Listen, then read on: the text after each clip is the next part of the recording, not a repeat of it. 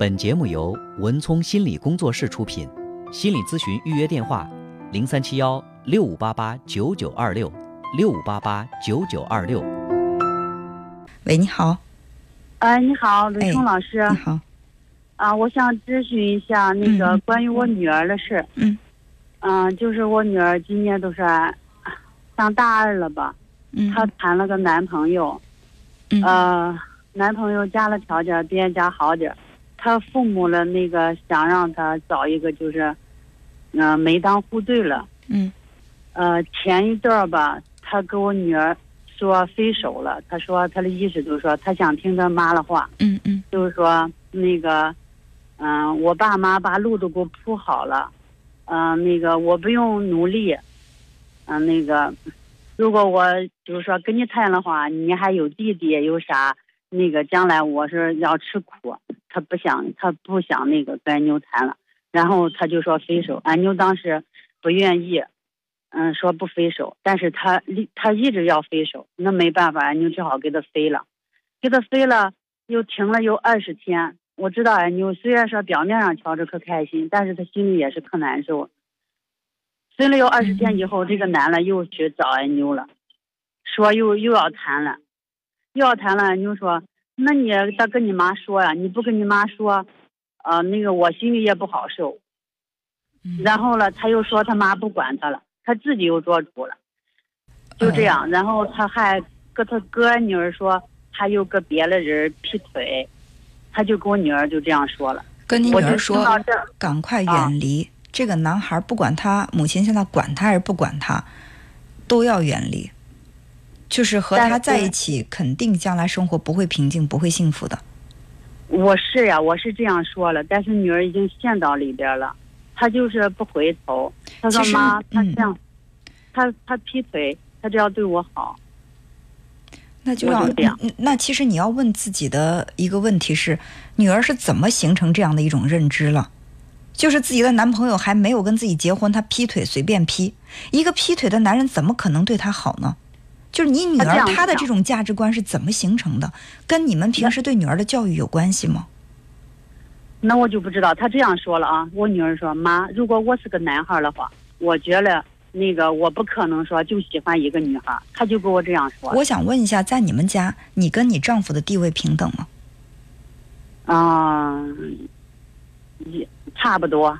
不要说这么含糊的词，差不多就是你你的地位高一些，还是你丈夫的地位高一些？或者说你们俩反正是呃，俺两个人都说俺丈夫比较尊重我一点儿，丈夫尊重你，嗯，他比较迁就我。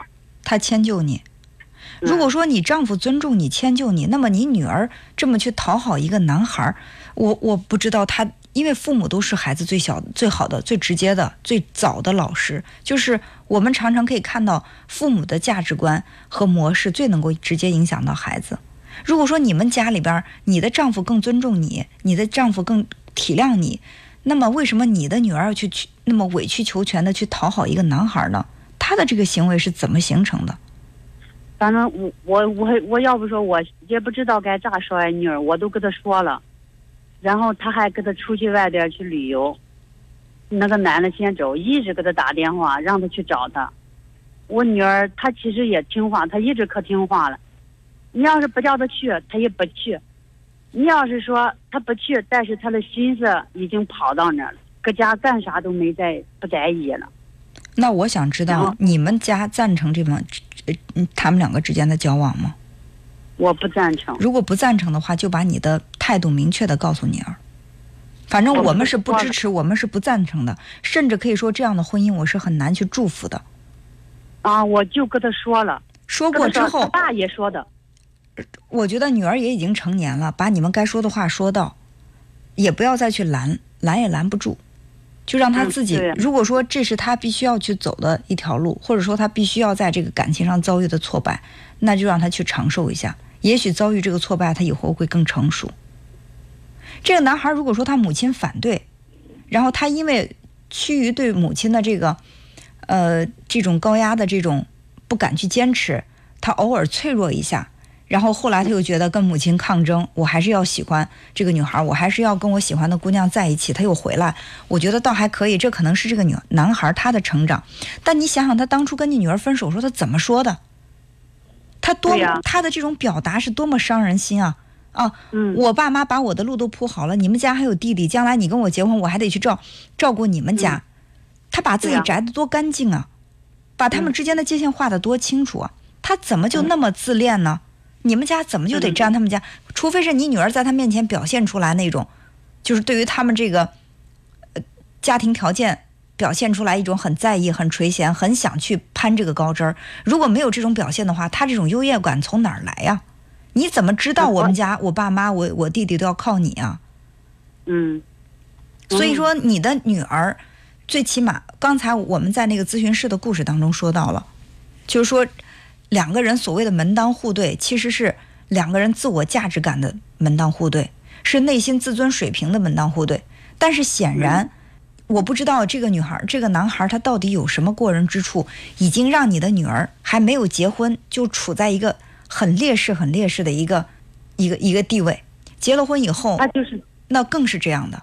他是啥？他给他买东西，他喜欢就是给他买东西，给他买吃的。说白了我我老是说我女儿，我说你就是他，你吃点东西他都把你哄着了，他给你买点东西你就把他哄着了。这就是贪啊，真的我贪一个我女儿物，看吧，对呀、贪点这种小礼物啊，什么吃的呀，就是这个，就是这一次，这一次他不是说又和好了吗？和好了，他给我女儿买了个三百块钱的包，哎买了个包以后，然后那个呃回家了，回家了，他回家一跟我说他还劈腿，他和好了，我说你赶紧给他拉倒，然后他就说，那你又开始跟他说说，俺妈说不合适，咱咱分手吧。那那那男孩说，那那买好火车票了，嗯，那个要不我退了吧？嗯，外妞说那行，你退吧，退了我把那个差价了我补给你，啊那个那个男孩说那个嗯差价我就别不要了，你把那个包钱给我都行了。俺女儿立马把包钱给他，咵叽把他删了，嗯，把那个他的微信都给他删了，删了一晚上，早上呀停了，他我女儿跟我说了，停了有两个小，早上起来停了有醒来两个多小时，他又把那个男孩给加上，哎，我真是没办法。你们在孩子成长的过程当中，是不是对他这种嗯教育的比较，就是比较严格？就是比如说在这个物质上面对他稍微有点苛刻，有点对吧？啊，是我比较那个雷是啊，我就是手抠一点儿是，我知道。所以说，小孩他在本来该他有的，他一直得不到，得不到，然后呢，他就会哎有个男孩能够给他，对，他就会他就觉得这个男孩好，他看上的说白了，从骨子里不是觉得这个男孩能够满足他一些这种小小的欲望。你想想，三百块钱的包嗯，就把这个女孩就内心就击垮了。你想想，这样他去到人家男孩家里，两个人结了婚之后，人家怎么能够看得起呢？这个我就说，这个男孩他说你女儿说什么我我们家条件好，把路都给我铺好了，我们两个谈的话你得拖累我，类似这样的话，一定是有根源的，就是可能你的女儿，比如说呃我们一起吃饭，呃就是他让这个男孩都付账，这男孩带他去吃吃喝喝玩玩乐乐，他贪图的是这个，是。这很我我。经常他吃饭的时候，我都跟他说，我说你可你也付钱，你付付钱试试，你可能也可自己。哎，你说啥？不，妈，我不付钱，都这样子想说。哎，这个真的，我刚才在找这个原因。如果说你在孩子成长的这个过程当中，一直对他是比较吝啬的，那真的是很容易让我们常说的什么穷养儿子，富养女。呃，当然，我觉得这个富养并不仅仅是在物质上富养，更多的是在爱、在精神上的这种富养。可能就是爱、精神这种关注也不多，物质上又比较苛刻。突然有个男孩能说两句好听的，还给他买好玩的好吃的，一下子就把他打倒了。那你说我该怎么办呢？你就明确的表达这样这样的一份感情，呃，你们是不支持的。另外就是让女儿的眼光也放得长远一点儿。怎么这个男孩，我还以为是给他买多少东西，怎么哄着他？就一个三百块钱的包，他难道将来毕业以后凭借自己的能力，三百块钱的包买不到吗？三千块钱的也可以买，为什么去占这个便宜呢？他就是他小嘛，可天真。哎，不是天真，我觉得要真天真的话，不会想的这么物质。就是真的是哦什么事情都是从利益。那我该咋说他了？这这种东西，它一旦形成了，短时间内去扭转，扭转不过来。所以你只要明确的去表达你你不支持这段感情就可以了，其他的你管不了。你不是刚才说了吗？人家俩出去旅游，你你不是也管不住吗？是不是？你不是也让他去了吗？如果我、如果要是我的女儿的话，我说我不支持，我说我不我不想让你们去，他不去的话，我就不让他去，我干嘛还要再放他走呢？让他去呢？你觉得他们两个成了之后会有好结果吗？不会有。我如果是我的女儿，我不是说他会成，我就觉得他成不了，你如果他们俩成了，你你愿意让他俩成吗？不愿意，不愿意。有些事不是说我能左右了的，我这样想的。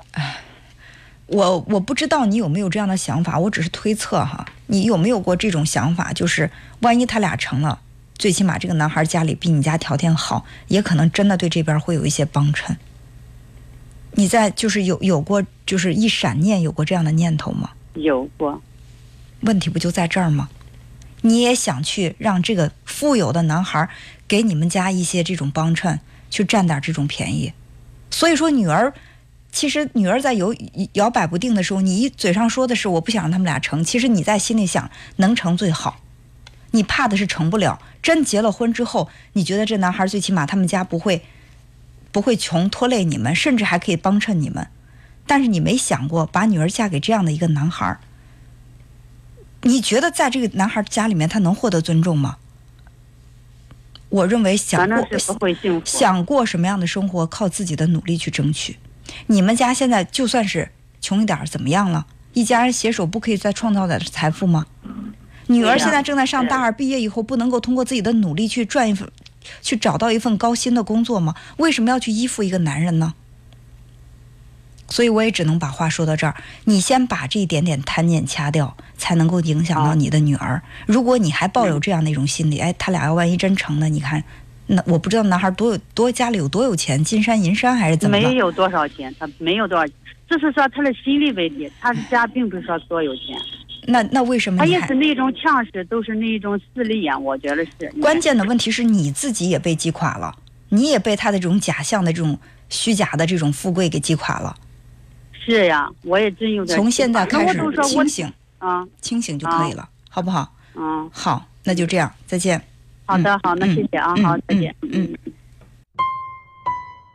本节目由文聪心理工作室出品，心理咨询预约电话：零三七幺六五八八九九二六六五八八九九二六。